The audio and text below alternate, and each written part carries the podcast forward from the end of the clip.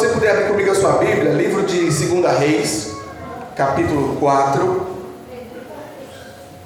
2 Reis, capítulo 4, a partir do verso 8. Se você recebeu aquele fly que eu mandei, já está marcando lá. Então, acredito que talvez um ou outro irmão já tenha até lido o texto, o que é muito bom, não é ruim não. A palavra de Deus, ela se renova a cada manhã, e nessa noite a Tainá veio dar testemunho aqui e já confirmou a palavra. Então eu estou em paz, estou tranquilo, porque o Senhor tem muito para falar conosco nessa noite. Livro de 2 Reis, capítulo 4, a partir do verso 8. Vamos ler do 8 ao 10 para iniciar. Diz o seguinte: sucedeu também um dia que, indo Eliseu a Sunem, havia ali uma mulher rica, a qual fez questão que ele ficasse em sua casa e lhe serviu uma refeição. E aconteceu que todas as vezes que o profeta passava por ali, ele se dirigia à casa dela para mais uma refeição. E ela disse ao seu marido: eu tenho observado que este que passa sempre aqui por nós é um santo homem de Deus. Vamos construir para ele um pequeno quartinho ali junto ao muro, e vamos colocar uma cama, uma mesa, uma cadeira e um candeeiro. E acontecerá que todas as vezes que ele passar por nós, ele poderá se hospedar ali. Eu sei que a minha mãe já orou, mas feche teus olhos comigo em nome de Jesus. Senhor, obrigado pela Tua palavra que está sendo lida aqui essa noite. Obrigado pelo Teu sacrifício na cruz do Calvário. Pai, nessa noite, abre nossos ouvidos, o nosso coração, abre nosso entendimento espiritual, para que nós possamos, Deus, ser impactados com a Tua palavra, para que nós possamos, Senhor, ser transformados pela Tua palavra, para que ninguém saia deste lugar essa noite da mesma forma que entrou. Em nome de Jesus, amém e graças a Deus.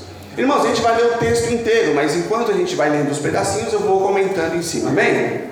Amém. Então vamos lá. Primeira coisa que a gente precisa conversar, que a gente precisa falar essa noite, é sobre essa mulher. Essa mulher, ela tem algumas características que a gente precisa comentar essa noite e que a gente precisa aprender essa noite e levar para a nossa vida daí por diante. A primeira característica é que essa mulher, ela é uma mulher sensível para as coisas de Deus. Ela está ali na casa dela, com o marido dela, ela é uma mulher rica, uma mulher que poderia estar, se fosse nos dias de hoje, na sua bela casa, com o seu belo carro, com a sua bela televisão, com os seus melhores móveis, mas ela conseguiu reconhecer no profeta a presença do Espírito Santo de Deus. Isso mostra que ela tinha sensibilidade para as coisas de Deus, que é algo raro. Quantas pessoas hoje, quantos de nós às vezes dentro da igreja não conseguimos ter sensibilidade para aquilo que Deus está fazendo no ambiente? Quantos de nós não conseguimos reconhecer a unção da presença de Deus na vida de pessoas que de fato são ungidas por Deus? A Bíblia vai dizer que nos últimos dias se levantariam vários falsos profetas, e se o falso profeta está lá e a gente não consegue muitas vezes identificar como falso profeta, é porque a gente perdeu a sensibilidade do Espírito Santo de Deus. Mas essa mulher tinha essa sensibilidade. E a segunda característica que a gente pode falar dela é que ela era uma pessoa generosa. Pergunta: essa mulher precisava construir um quarto na casa dela para esse homem? Esse homem pediu o quarto para ela? O texto relata em algum lugar esse homem fazendo campanha dos 7 dias, fazendo alguma coisa para conseguir um flat, uma hospedagem? Não. Mas ela tinha um coração generoso e ela falou: olha, ele vem aqui, ele come, e eu vejo nele o Espírito Santo de Deus, eu vejo nele algo que eu quero honrar, vou construir um quartinho, quando ele passar por aqui ele come e ele se hospeda. Quando essa mulher constrói esse quartinho para esse homem, ela está falando uma coisa que a gente repetiu várias vezes aqui no culto à noite. Hoje à noite, nós todos, durante o período de louvor, repetimos essa mesma frase que ela está comunicando para o mundo espiritual várias e várias vezes. Ela diz assim: Santo Espírito, tu és bem-vindo aqui. Porque veja bem, ela não constrói esse quartinho por causa do profeta, ela não constrói esse quartinho porque o Eliseu é bom de papo, ela constrói esse quartinho, como ela diz para o esposo dela: reconheço que este homem é um santo homem de Deus. Não é sobre o Eliseu, não é sobre o bom papo, não é sobre a companhia, é sobre aquilo que ele carrega, sobre a unção que está dentro dele. Aleluia! E aí, por que usei o termo ela comunica? Porque vocês sabiam que falar e comunicar são duas coisas diferentes? Deixa eu comentar com vocês um pouquinho sobre isso. Muitas vezes, quantos maridos: minha esposa, eu te amo, minha esposa, eu te amo, minha esposa, eu te amo, com a boca. Isso é lindo, mas as atitudes dizem e mostram outra coisa. Quantas vezes a gente vem para a igreja e diz: Senhor, eu te amo, Jesus, tu és maravilhoso, Jesus, tu és bem-vindo aqui, Jesus, a minha vida é sua, eu entrego em suas mãos.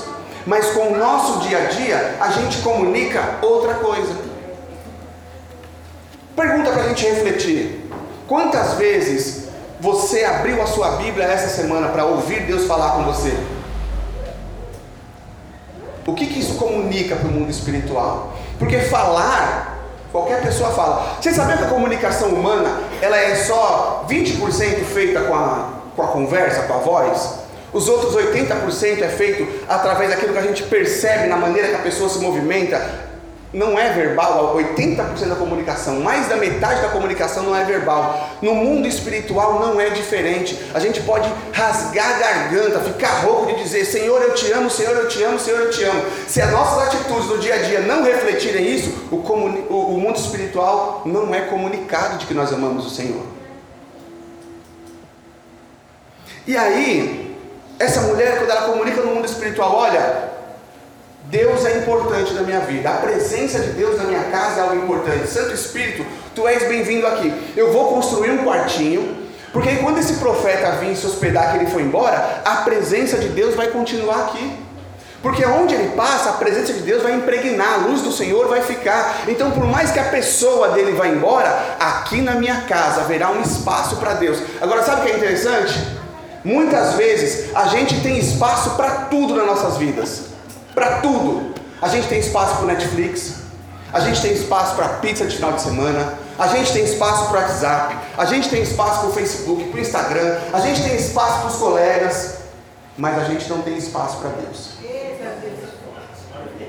E o que essa mulher está comunicando, o movimento que ela está fazendo é: eu estou comunicando para quem quiser ouvir que a presença de Deus é tão importante para mim que eu estou disposta a investir nisso. E aí ela pega o dinheiro e constrói o quartinho. Aí eu te pergunto: a mulher é rica, construiu um quartinho. Imagina que olha, um quartinho, construiu um quartinho com uma cama, aí aqui no canto uma mesa, uma cadeira, uma lamparina. Ela pode fazer isso? Ela pode fazer isso?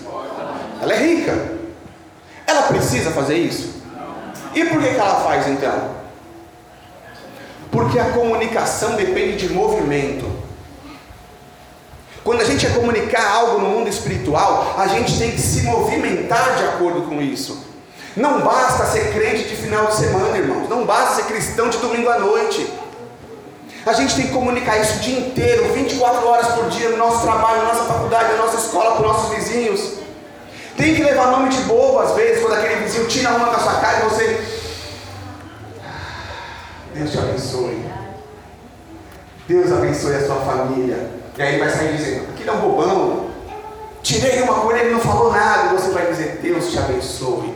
Porque tem batalhas que não são nossas, tem luta que a gente não precisa lutar, irmão. Tem gente lutando luta que Deus não chamou para lutar. Sabe outra coisa que essa mensagem me revela aqui? É que esse é um dos motivos que muita gente vive na igreja 5, 10, 15, 30 anos, mas não vive uma vida abundante na presença e na glória do Senhor. Sabe por quê? Porque Deus nunca foi uma verdade valiosa para essas pessoas. Essas pessoas não estão dispostas a investir nada. E a gente só investe naquilo que a gente valoriza. Aqui eu não vou nem falar de dinheiro mais, vou falar de tempo. A gente só investe aquilo que a gente valoriza. A gente só estuda aquilo que nos interessa. O que não interessa a gente não estuda. A gente só frequenta lugares que nos interessam. Lugares que não interessam a gente não frequenta. É por isso que tem gente que está 20 anos na igreja e fala assim: ah, se der eu vou na igreja, se não der eu não vou. Se der eu falo para todo mundo que eu sou crente, se não for conveniente eu não falo. Se der eu canto, se não der eu não canto. Se der eu faço, se não der eu vou viver assim mesmo, a vida é minha, estou nem aí. Deus não tem sido uma realidade valiosa na vida de pessoas que muitas vezes estão aqui sentadas todo domingo ouvindo a palavra de Deus. E aí essas pessoas ficam: ai, mas as coisas acontecem na vida do pastor Antoniano, não acontecem na minha. As coisas acontecem na vida do irmão fulano, não acontecem na minha. É porque para essas pessoas onde as coisas de Deus acontecem, Deus é uma realidade valiosa. E essas pessoas não abrem mão de nada. Tudo para elas é estar na presença de Deus. Elas olham assim: não, eu tenho duas opções, vou para a igreja, eu faço isso, vou para a igreja, eu faço isso, eu oro, vou orar, ou eu faço isso, eu leio a Bíblia, ela lê a Bíblia. Ela está sempre abrindo mão de coisas para estar perto de Deus. Ela investe, ela gasta financeiramente, tempo, disposição, disponibilidade, porque Deus é tudo para essas pessoas. Aleluia! Enquanto isso, para algumas outras pessoas, Deus é só um passatempo do final de semana. Deus é só o momento de alimentar o ego. Eu vou lá porque eu vou cantar, eu vou lá porque eu vou tocar, eu vou lá porque eu vou pregar, eu vou lá porque eu vou dirigir. E aí essa pessoa vive assim, 5 anos do Evangelho, 20 anos do Evangelho. E sabe o que é pior? É que a gente reencontra ela 20 anos depois e olha e fala: nossa, você não mudou nada. Porque Deus ainda não transformou, ela não teve um encontro com a verdade do Evangelho ainda. E aí ela não muda. E essa mulher está ensinando para a gente: quando você valoriza a presença de Deus, você investe. No caso dela, ela investiu dinheiro, mas no nosso caso, o que está faltando a gente investir para comunicar ao mundo espiritual de que a presença de Deus é uma presença valiosa na nossa vida, de que Deus é tudo na nossa vida, de que nós não abrimos mão da presença de Deus em nossas vidas de jeito nenhum. Qual é o movimento que a gente está fazendo? Qual é o investimento que a gente está fazendo? Outra pergunta. Vai ter algumas perguntas ao longo da mensagem. Qual é a garantia que essa mulher tinha de que esse profeta ia dormir nesse quarto? O texto diz que ela falou do marido dela: ó, ele passa sempre aqui fazendo a obra. E toda vez que ele vem, a gente dá para ele uma comida aqui, ele almoça, come, a gente bate papo, da hora. E aí ele vai embora. Vamos fazer um partinho? Aí quando ele passar, ele se hospeda. Qual é a garantia que ela tinha de que ele de fato ia usar o partinho? Nem. Mas mesmo assim ela? Fez. Aí tem gente que fica assim: eu não vou mais fazer porque ninguém bate nas minhas costas, porque ninguém me reconhece, porque ninguém me parabeniza, porque ninguém me... Irmão, faça porque Deus tocou no seu coração de fazer. Aleluia. Faça porque o Espírito Santo te direcionou a fazer. Mas pastor, eu estou fazendo e não estou vendo resultado. Não é para você ver, só faz. A gente planta a semente ali na terra, mas não necessariamente vamos ver o fruto crescer lá, a árvore crescer. O Espírito Santo vai dar o crescimento, o outro vai vir colher e o outro vai comer o fruto. Mas a nossa obrigação é plantar a semente. Glória a Deus, aleluia. Faça. Outra coisa que eu queria conjecturar em cima disso: vocês viram algum sinal de Deus para ela construir o quartinho? O texto fala de algum sinal de Deus? Aí tem gente que fica assim: não, Senhor, me dá um sinal, eu devo fazer isso na igreja, Senhor, me dá um sinal. Você sabe quando você pede sinal, o diabo também escuta? Cuidado, irmão, para não estar pedindo um sinal e o diabo mandar uma pinta para você. E aí você confundir e fazer besteira. Cuidado. Gente, não, porque pastor, você está me chamando para cantar no louvor, mas Deus não me deu um sinal ainda. E nem vai dar, irmão. Se mexe.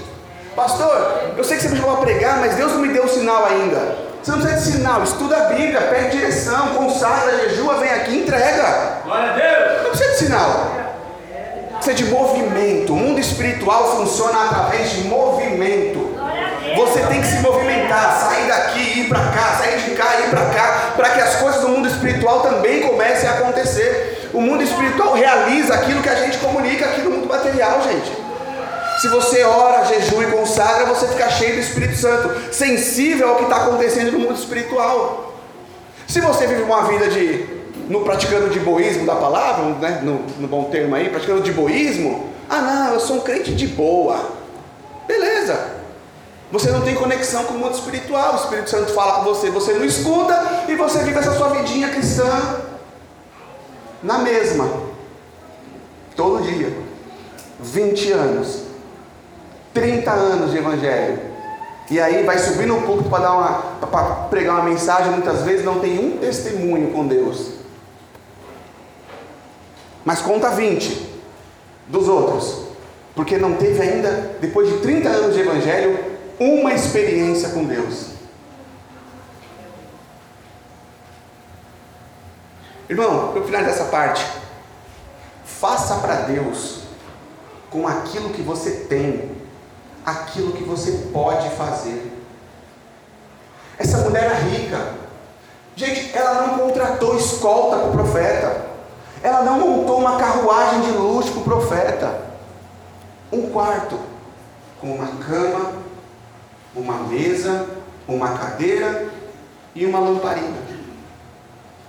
Tem gente que está tão preocupada em fazer muito que não faz nada. Está tão preocupado em dar um dízimo de milhões que pega aqueles 20 reais e não sabe tirar os 2 reais e dizimar o Senhor. Está tão preocupado porque o dia que eu for pregar vai ser... que não prega para o colega de trabalho que está precisando de um versículo, um abraço, Jesus te ama. Não, porque um dia Deus vai me dar pregar lá na igreja. Tá bom, mas enquanto Deus não usa aqui, irmão, vai pregando para quem trabalha com tu. Glória a Deus. Vai falando do amor de Jesus para todo mundo. Glória a Deus. Continuando, verso 11, 4:11. E aconteceu que um dia um profeta foi ali e se retirou e dormiu naquele quarto. Então ele disse ao moço que andava com ele: chama essa mulher. E chamando, ela se pôs diante dele, e antes dela chegar até ele, porque ele tinha dito: dize, e eu... eis que tu nos tem tratado com todo desvelo, que se há de fazer por você? Haverá alguma coisa que se fale por ti ao rei, ou ao chefe do exército? E ela respondeu: eu habito no meio do meu povo, e estou bem. Depois que o profeta dormiu no quarto, porque assim, ela construiu um quartinho sem saber se ele ia usar, e aí ele usou. Um dia ele foi lá, dormiu, passou a noite, ficou super contente, aí falou pro servo dele assim: vai lá e pergunta para ela se tem alguma coisa que eu possa fazer por ela, porque ela tá tratando a gente tão bem, com tanto cuidado, com tanto zelo. Pergunta lá se ela quer que eu converse com o rei, com o chefe do exército. Nos dias de hoje, o profeta falou assim: vai lá e pergunta para ele se está precisando de ajuda com o vereador, com o prefeito, com o capitão militar da polícia. Pergunta lá para ela se está precisando. E ela respondeu o servo: não, eu não preciso de nada, eu vivo entre o meu povo. Eu imagino essa conversa, ela dizendo para ele assim: não, eu fiz o quartinho, não porque eu preciso de alguma coisa, eu fiz porque eu posso, eu não fiz esperando nada em troca, não precisa. E aí o moço volta e fala: profeta, ela disse que não está precisando de nada. Tá bom, então chama ela aqui.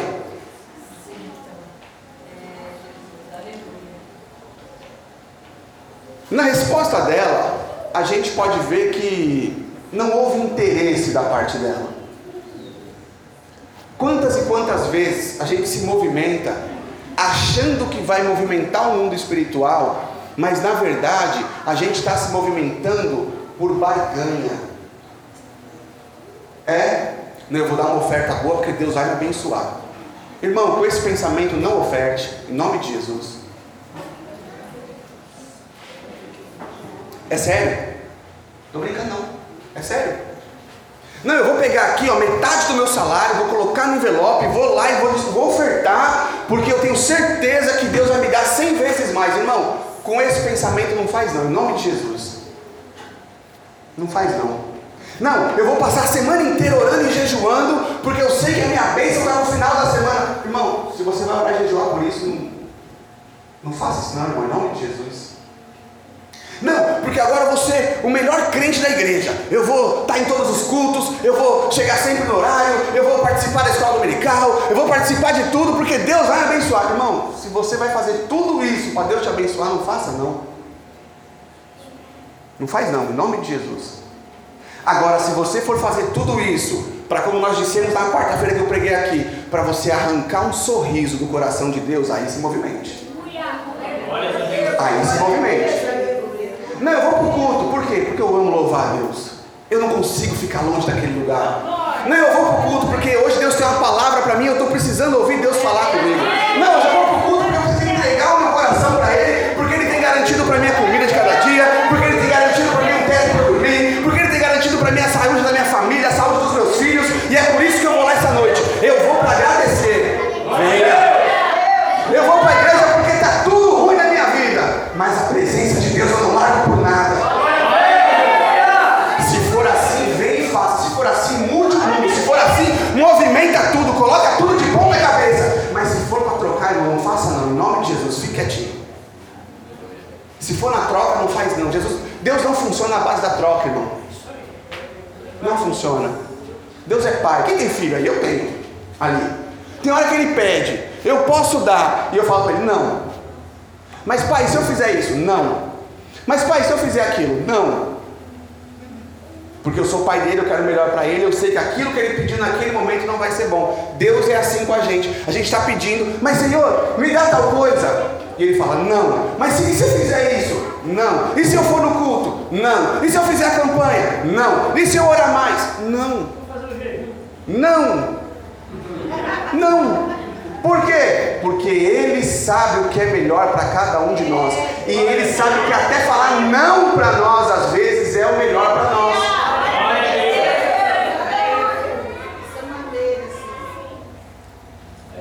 Pergunta: o profeta mandou lá o menino, pergunta para ela lá o que eu posso fazer por ela, e ela disse, nada, eu não preciso de nada. Imagina a resposta dela assim, ó. Eu imagino o menino falando assim, olha, o Eliseu falou que se você precisar de ajuda com o rei, o capitão da guarda, o que você precisar, só você falar que ele te ajuda. E ela disse, não, não preciso de nada. Não precisa de nada? Não. E ela olha bem nos olhos dele e grita, eu sou rica!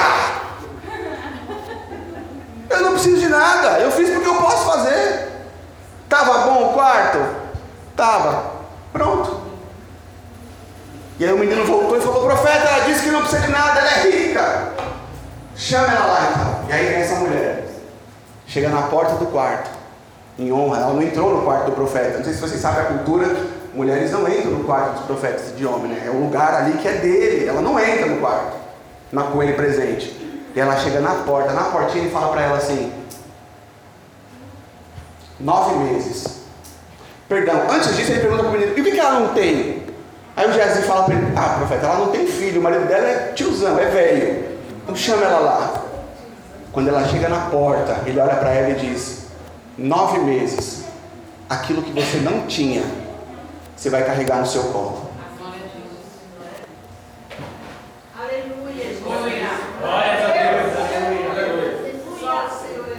Deus deu para ela aquilo que ela não tinha.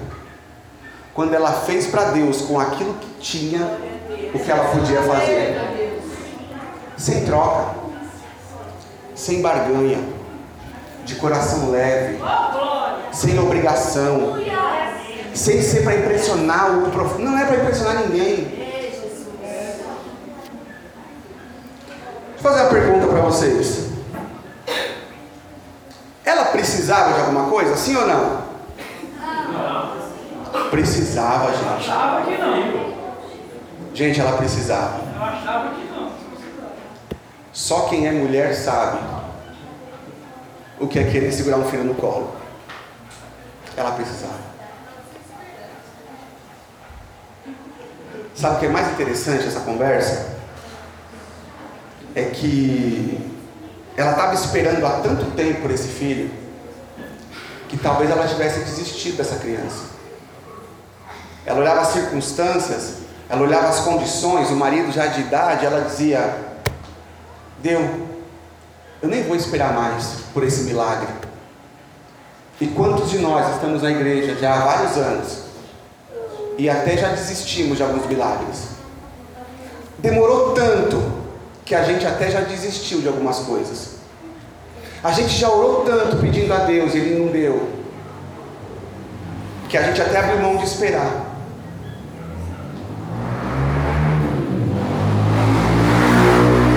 Tem gente que pinta isso, que vende isso como se fosse uma coisa legal de viver. Ah não, irmão, se Deus não te deu, tudo bem. Fazer o quê, né? Se adapta. Vive assim mesmo. Não toca nesse assunto não, que é para não doer, que é para não sofrer. Mas não é legal. Existem sonhos nas nossas vidas que fazem parte da construção que Deus quer para nós. E é por isso que o nosso Deus é maravilhoso. Porque a gente para de pensar naquilo, a gente para de falar daquilo, a gente para de pedir aquilo para Deus porque a gente não quer sofrer. A gente esquece para não sofrer. Mas Ele não. Você pode ter esquecido, mas o Senhor não esqueceu. Você pode até ter deixado para lá, mas o Senhor não deixou para lá. Você pode até ter dito, eu nem quero mais, eu queria muito. Meu coração chega e chora quando eu penso nisso, mas se Deus não me deu até hoje é porque não é para ser Ele. Eu tenho uma palavra para você essa noite, é para ser sim. Eu não sei qual é o sonho que você está esperando, eu não sei qual é o sonho que Deus colocou no seu coração, mas todo sonho no nosso coração nasce no coração dEle. Se estiver em acordo com a palavra, pode esperar que a sua hora vai chegar em nome de Jesus. Aqui eu vou abrir um parêntese, porque quando Ele fala para ela, olha, em 9 meses, você vai carregar no seu colo aquilo que você não tem. Até esse momento, essa mulher é um exemplo. Essa mulher está ali, não, vou construir um partido para oferta, não, eu vou fazer, não, vou alimentar ele, não, vou tudo. Mas quando ele fala isso, ela olha para ele e fala, ô meu profeta, ô meu Senhor, homem de Deus, não ilude a tua serva, não. Não me ilude, não. E às vezes a gente está na igreja, todo domingo, Deus está liberando a palavra do altar, seja na oportunidade, seja no louvor, seja na pregação, e a gente está tão magoado, está tão ferido por experiências antigas, que a gente fica, oh meu Deus, não me ilude não. Aqui no domingo à noite a gente até recebe e fala, Deus, obrigado por essa palavra, mas quando a gente sai daqui e olha para as circunstâncias, oh meu Deus, não me ilude não, isso aí não é para mim não. Cruvinel pregando na minha igreja, não é para mim não, Deus. Oh meu Deus, não é para mim não. Oh meu Deus, uma igreja referência nessa cidade, isso aí não é para mim não, Deus, não me ilude não, mas ei, Deus tem palavra para você. Deus tem realização de sonho para você. Mas pastor, o sonho é muito grande, é impossível para mim, para você, mas para Ele. Glória a Deus, glória a Deus. Mas é tão difícil, tem que ser difícil, que é para a gente ser dependente dEle. Porque olha só, essa mulher podia construir um quarto? Podia botar uma cama?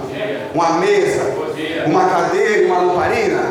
Ela podia ter um filho? Não. Ela não podia ter um filho, mas as outras coisas ela podia fazer. Aí eu pergunto, o que você pode fazer? Aleluia, Deus. A Bíblia vai dizer que Jesus estava sentado no templo e Ele estava observando a maneira que as pessoas vinham até o altar trazer as ofertas. E aí todo mundo via com seus pacotes de dinheiro, cada um com um pacote maior, cada um com uma oferta maior, todo mundo, não sei o quê. E lá no fundo vem uma viúva. 2 moedinhas. Ai, Senhor, mas é tudo que eu tenho. 2 moedinhas. Ai, Senhor, é o melhor que eu tenho para você essa noite. O que é que você tem de melhor para Deus? O seu melhor é uma oração? Ore. O seu melhor é um louvor? Louve. O seu melhor é cuidar de alguém, orar por alguém? Então ore por alguém. E a gente fica preocupado, porque eu estou na igreja desde que eu tinha 7 anos. A primeira vez que eu fui na igreja, eu tinha uns 7 anos, fui com a minha Maria, na Assembleia de Deus lá em Pirituba, e a gente leu a história do filho pródigo, eu lembro até hoje, e desde que eu estou na igreja, que as pessoas estão dizendo assim, eu vejo as pessoas dizendo assim, Senhor me usa, Senhor eu quero ser usado. E a gente tem uma concepção de ser usado por Deus que é um pouquinho estranha, né? Vou explicar. As orações devem ser mais ou menos assim na cabeça de alguns irmãos, Deus me usa, Deus eu rasgo as minhas vestes, o Senhor me usa, Deus, quando é que eu vou ter raio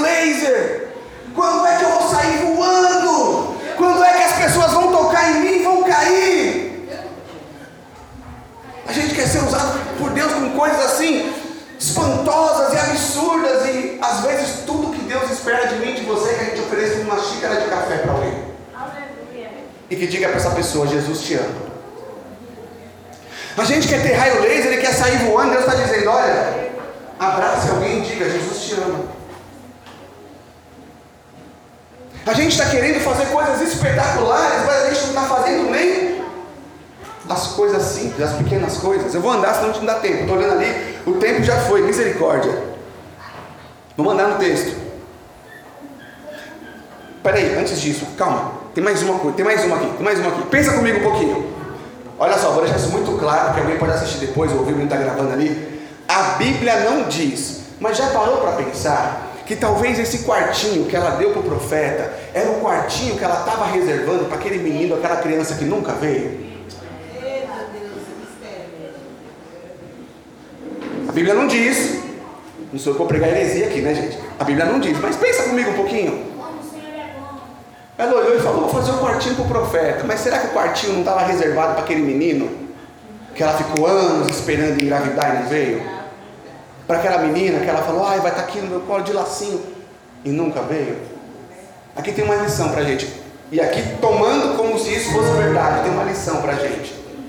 Às vezes a gente tem que desapegar daquilo que não tem e começar a fazer as coisas para Deus com aquilo que tem. Mas eu não tenho ainda aquilo que eu quero. O que que você tem nas suas mãos? Eu só tenho isso, então entrega para Ele. Então faz para Ele. É para Ele. Mas pastor, é tão pouquinho? É o seu melhor? Gente, a quantidade, o tamanho é irrelevante. Se é muito, se é pouco, se é lindo, se é mais ou menos, isso é irrelevante. O que importa é: isso é o seu melhor? Mas pastor, me chamaram para pregar, eu só consigo pregar 10 minutos. É o seu melhor? É o melhor que você pode fazer. Mas pastor, às vezes eu vou cantar na igreja e minha voz, sabe, não é tão legal. É o seu melhor? Aleluia, Deus, aleluia. Irmão, é o seu melhor? Então faça para Deus. Não, mas é que o outro ali faz também. Esquece o outro, porque salvação é individual, relacionamento com Deus é individual. Aquilo que você se propôs a fazer para Deus no seu coração é de fato o melhor que você pode fazer? É, então fica tranquilo. Vão te criticar se você fizer, vão te criticar se você não fizer. Então, que critiquem com você fazendo o melhor. Isso não é desculpa para fazer para Deus qualquer coisa. O melhor é uma coisa, qualquer coisa é outra. Alguém aqui gostaria de receber um presente? Qualquer coisa. A gente aceita, com aquele sorriso amarelo, mas não usa. A gente aceita para a pessoa não ficar sem graça, mas não impacta a nossa vida, não é verdade? Para Deus é a mesma coisa. É a mesma coisa. Ele sabe quando aquilo que você está entregando é o melhor e quando não é. Cabe a cada um de nós refletir em nome de Jesus. Vamos andar no texto, não dá tempo de eu finalizar.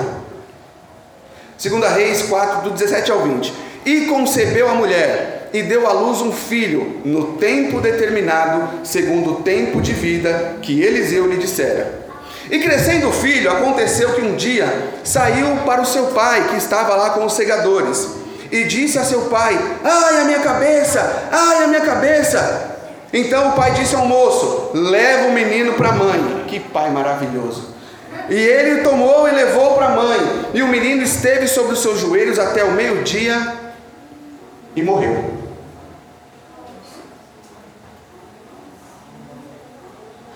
Vou começar a pregar agora. Chegamos. A vida estava boa, porque o milagre aconteceu. E aí eu quero fazer uma pergunta para você, mais uma das minhas perguntas de hoje.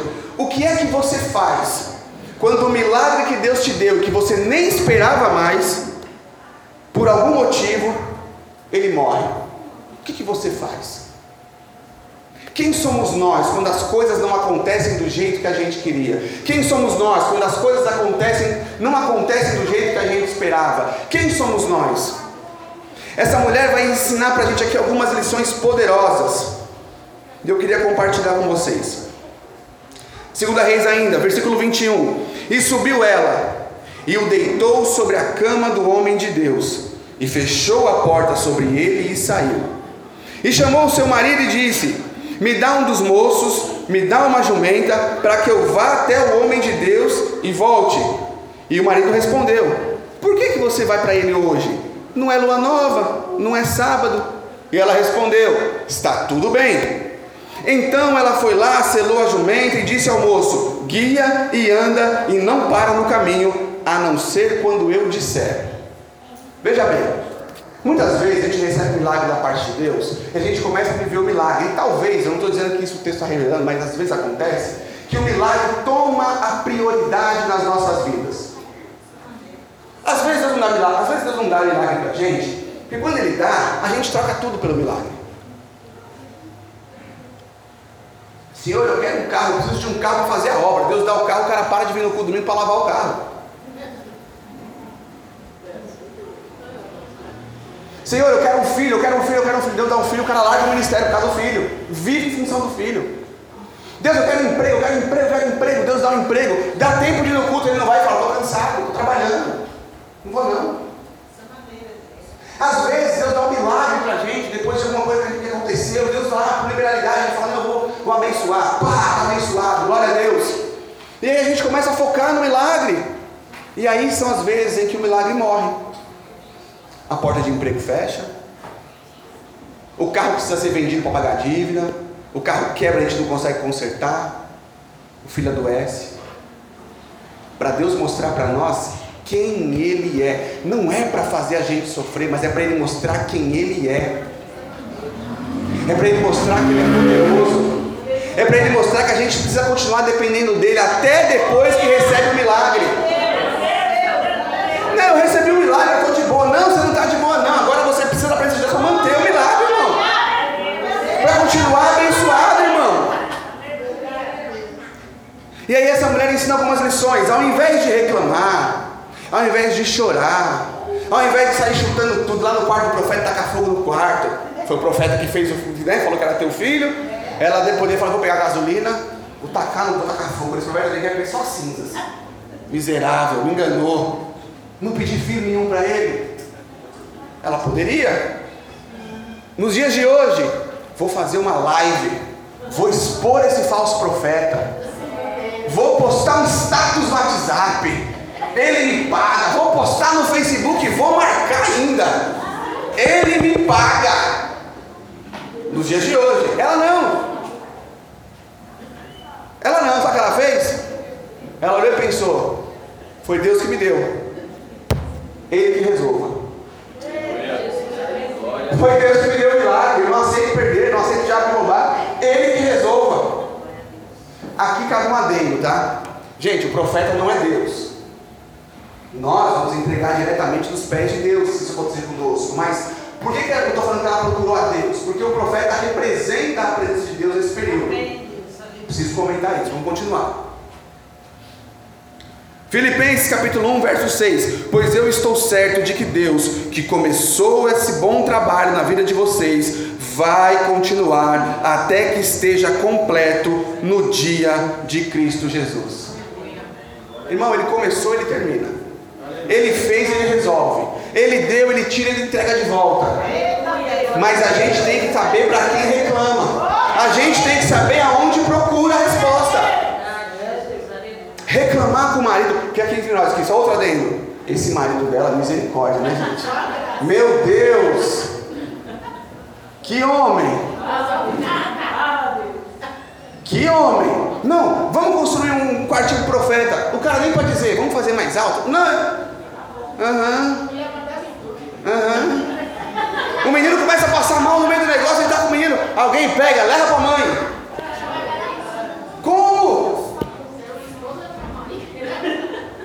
Aí ela chega e fala: ó, me dá uma jumenta, me dá um servo, eu vou lá falar com o profeta. Mas você vai hoje? Mas hoje nem é lua nova, não ajuda e ainda quer atrapalhar, mas hoje nem é sábado. E aí eu imagino ela falando pra ele assim: tá tudo bem, deixa comigo, deixa que eu resolvo. Eu sei o que eu tô fazendo, só faz o que eu pedi. O menino morrendo, não, não vou ver. misericórdia, gente. Verso 25 até o 28. Partiu ela, pois, e foi ao homem de Deus, no Monte Carmelo.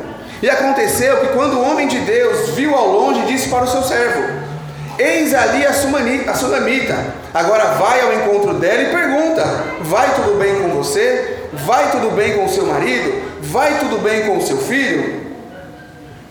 E ela respondeu: vai tudo bem. Deixa eu fazer uma pergunta para vocês: está tudo bem com ela? Sim ou não?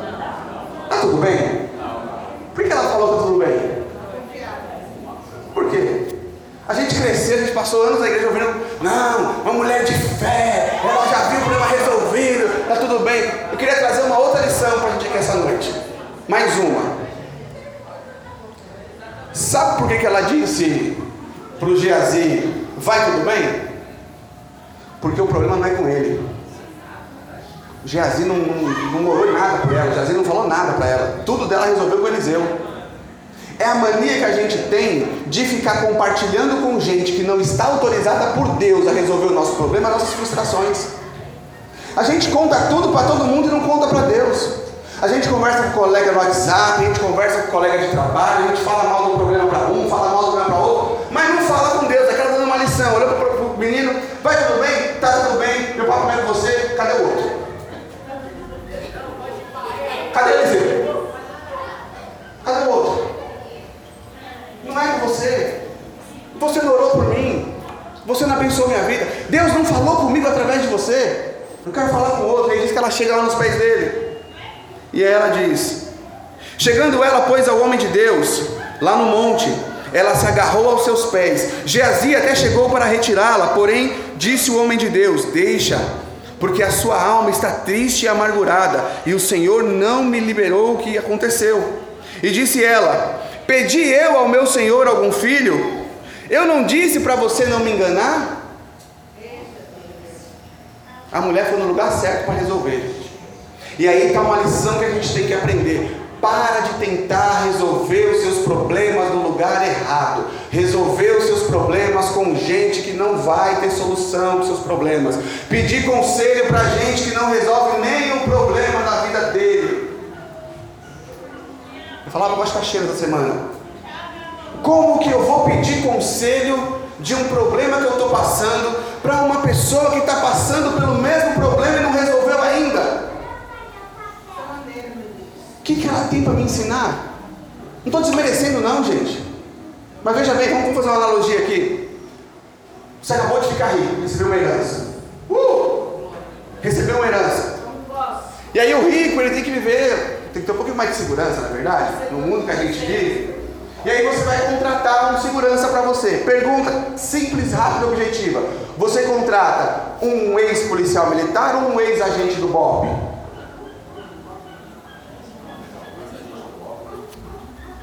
Por que o do BOPE?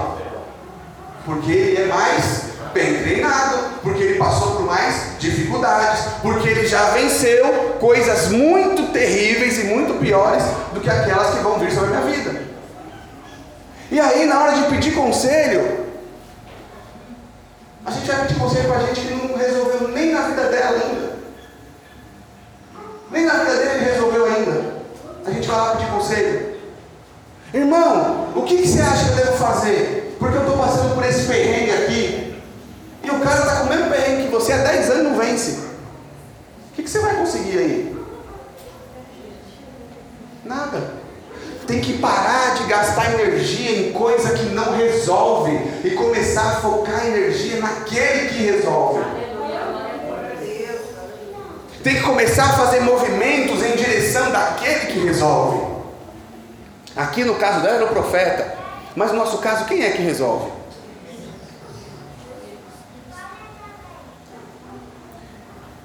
Vou ler o 31. Porém, disse a mãe do menino: vive o Senhor e vive a tua alma, que não hei de te deixar.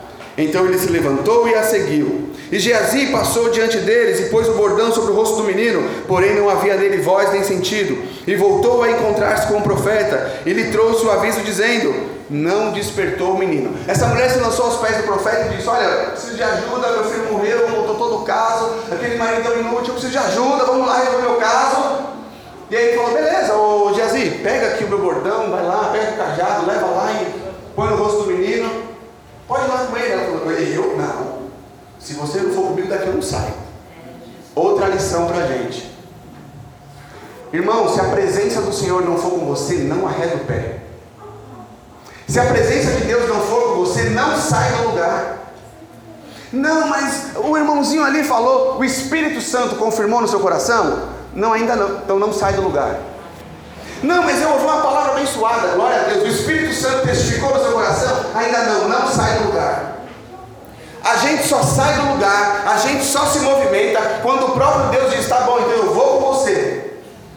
A Bíblia vai dizer que Israel estava em guerra, e aí Moisés estava bravo com o povo, falou, Moisés, ó, vou entregar o povo nas mãos, já era, está resolvida a briga, pode ir lá. Aí Moisés falou, o senhor não vai comigo? Ele falou, não, eu não vou com você, que eu estou bravo com o povo. Então daqui eu também não saio. Se a sua presença não for comigo, daqui eu também não saio. Irmão, não basta levar as coisas até os pés do Senhor, se a presença dele não for te acompanhar, não sai de lá. Se a presença de Deus não estiver em você, não sai do lugar. Se a presença de Deus não está em você, não toma decisão. Se a presença de Deus não te manifestou ainda, não se move, não fala, não contrata, nada.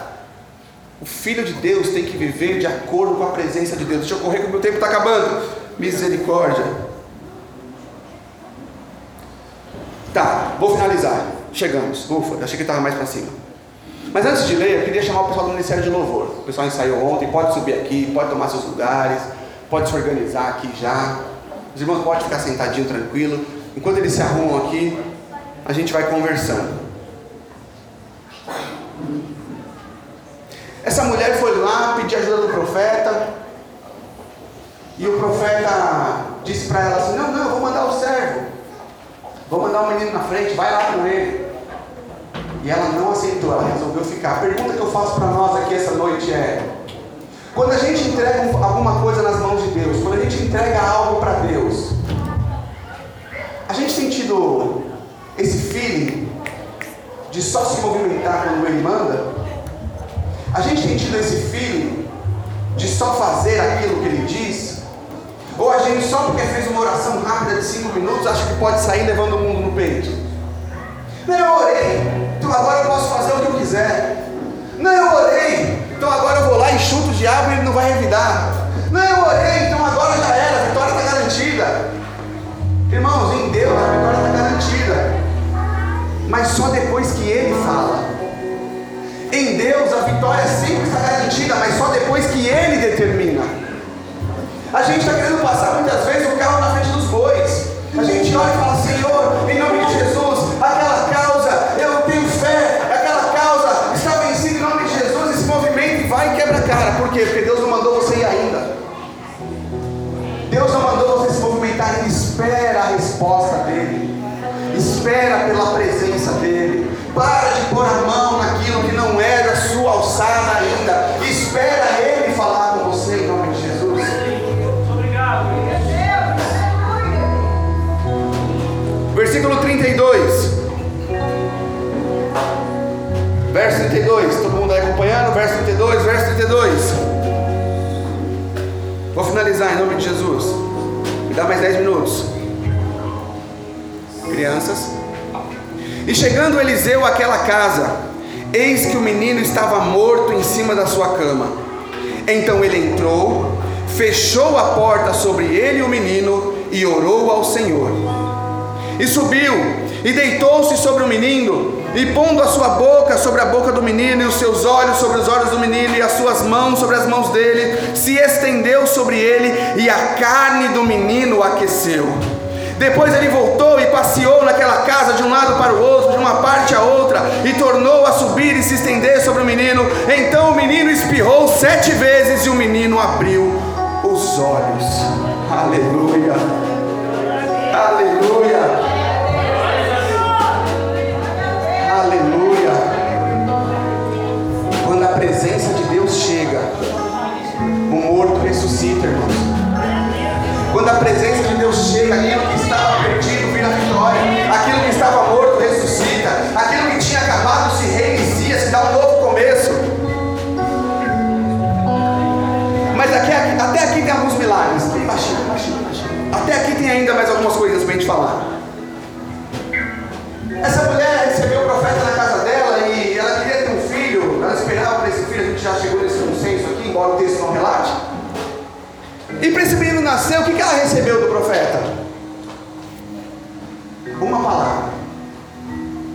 Ele liberou uma palavra na vida dela e o menino nasceu.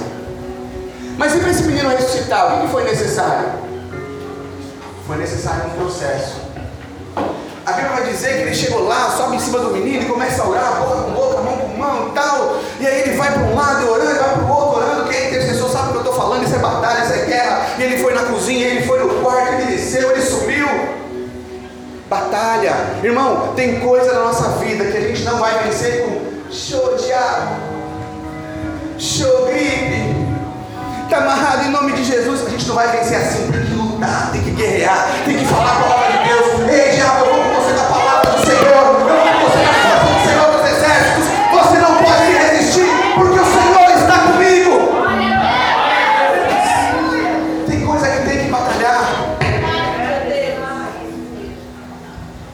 Tem coisas que Deus vai resolver na sua vida com uma única palavra. Você vai vir para um culto como esse, Deus vai usar o pregador, vai usar o profeta, vai liberar uma palavra e vai resolver. Tem coisas que vai precisar de um processo, mas é aqui que está o segredo. Quando precisa de processo, não é o menino que precisa do processo. Não é a mãe, perdão, não é o milagre que precisa do processo. Quando precisa de um processo, somos nós que precisamos de um processo. Quando o milagre morre, tem que ser ressuscitado, tem alguma coisa errada em nós que precisa de um processo. É muito fácil pegar isso aqui em cima, muito fácil falar isso. Difícil é estar do lado de fora do quarto. Difícil é um quarto que está fechado, Deus está lá dentro com o seu problema, com o seu milagre, você não sabe o que está acontecendo lá. E você fica aqui de fora esperando ouvir o grito do menino, esperando ouvir o choro do menino, e você não ouve nada, de repente escuta o solo, pum, você não sabe o que está acontecendo. É Deus, aleluia! Mas quando a gente está do lado de fora do quarto, e Deus está do lado de dentro, a gente tem uma certeza. Você sabe qual é a certeza? A certeza que a gente está aqui do lado de fora, Deus está do lado de dentro, mas... Ainda que eu não veja, Deus está trabalhando. Ainda que eu não sinta, Deus está trabalhando. Meu Deus não para, Deus não para. Meu Deus não para, Deus não para. Ainda que eu não seja, Deus está trabalhando. Ainda que eu não sinta, Deus está trabalhando.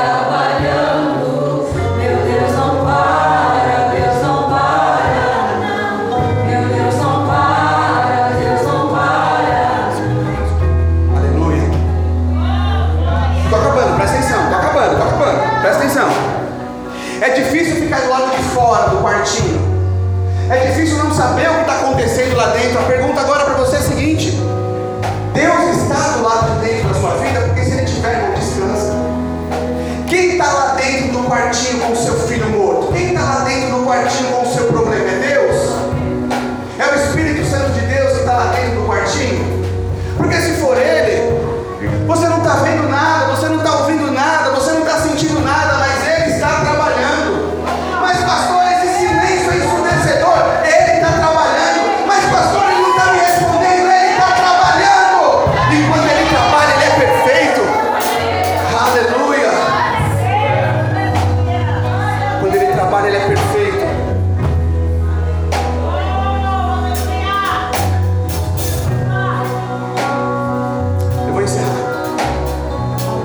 chegando Eliseu àquela casa, eis que o menino estava morto sobre a sua cama.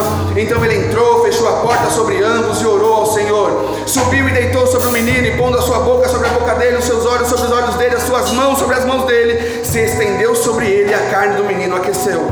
Depois voltou e passeou naquela casa de um lado para o outro, e tornou a subir e se estender sobre ele. Então o menino espirrou 7 vezes, o menino abriu os olhos. Ele chamou a Geazi e disse: chama a Sunamita. Geazi chamou a Sunamita e ela veio, e ele disse para ela: toma o teu filho. Ela veio, se prostrou aos seus pés, se inclinou em terra, pegou seu filho no colo e saiu. Aleluia. Pode colocar de pé? Você pode?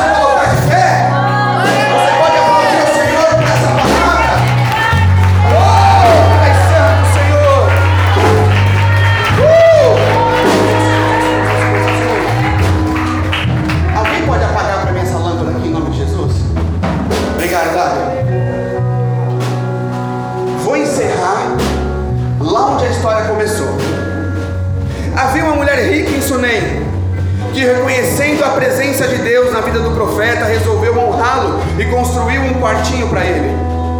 Em consequência disso, o homem de Deus liberou na vida dela uma palavra de milagre, e contra todas as possibilidades, o menino nasceu. Ele cresceu, muitos foram um sorriso de alegria naquela casa, mas um dia aquele milagre de Deus acabou. Se foi, morreu. Ao invés de reclamar, essa mulher foi atrás de Deus. Ele me deu, Ele que resolva. Pergunta, para eu poder encerrar, pergunta: onde foi que ela deixou o corpo daquele menino? No quarto do profeta. Sabe o que representa o quarto do profeta? O quarto do profeta é o espaço que ela construiu na vida dela para a glória de Deus habitar. Onde há a presença da glória de Deus, a manifestação de milagres. Onde há a presença da glória de Deus, as coisas acontecem, o mundo espiritual se movimenta, as coisas fluem. Onde há a presença de Deus, sonhos são realizados, promessas são cumpridas. Nessa noite, meu irmão, eu não sei se você já construiu na sua vida pessoal um espaço para a presença de Deus, mas desde o início desse culto, nós temos construído neste salão um espaço para a habitação da presença de Deus.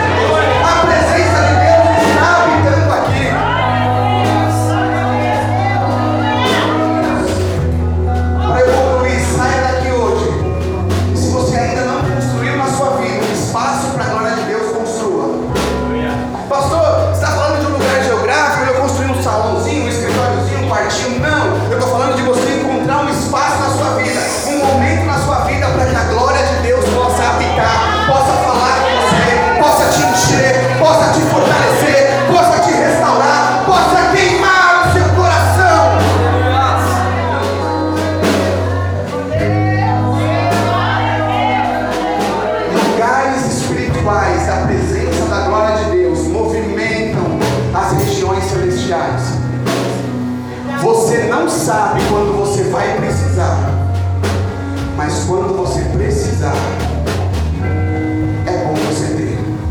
Olha, esse lugar é o lugar da glória de Deus. A presença do Senhor está habitando neste lugar. Ele está aqui essa noite. Feche teus olhos em nome de Jesus. Senhor, nós temos a tua palavra essa noite, Deus. Senhor, o Senhor nos falou essa noite sobre a importância de nós construirmos um lugar da tua habitação, um lugar onde a sua presença fique impregnada, um lugar onde a sua presença possa ser palpável, um lugar onde a sua presença tenha liberdade para agir nos nossos corações. Senhor, nos dá força, nos dá inteligência, nos dá capacidade para sair daqui essa noite com o nosso coração queimando e chegar em nossos lares, e chegar no nosso trabalho, na nossa faculdade, em todos os que a gente anda, e construir um lugar para a glória de Deus. Que a sua presença na nossa vida seja tão palpável, que a sua presença na nossa vida transborde tanto, que as pessoas olhem para nós e enxerguem em nós a glória do Deus Todo-Poderoso. Em nome de Jesus, Pai, é o que teus filhos te pedem humildemente. Ainda que eu não veja, Deus está trabalhando. Ainda que eu não sinta, Deus está trabalhando. Meu Deus não para, Deus não para, não. Meu Deus não para, ainda que eu não veja, Deus está trabalhando. Ainda que eu não sinta, Deus está trabalhando. Meu Deus não para, Deus não para, não. Meu Deus não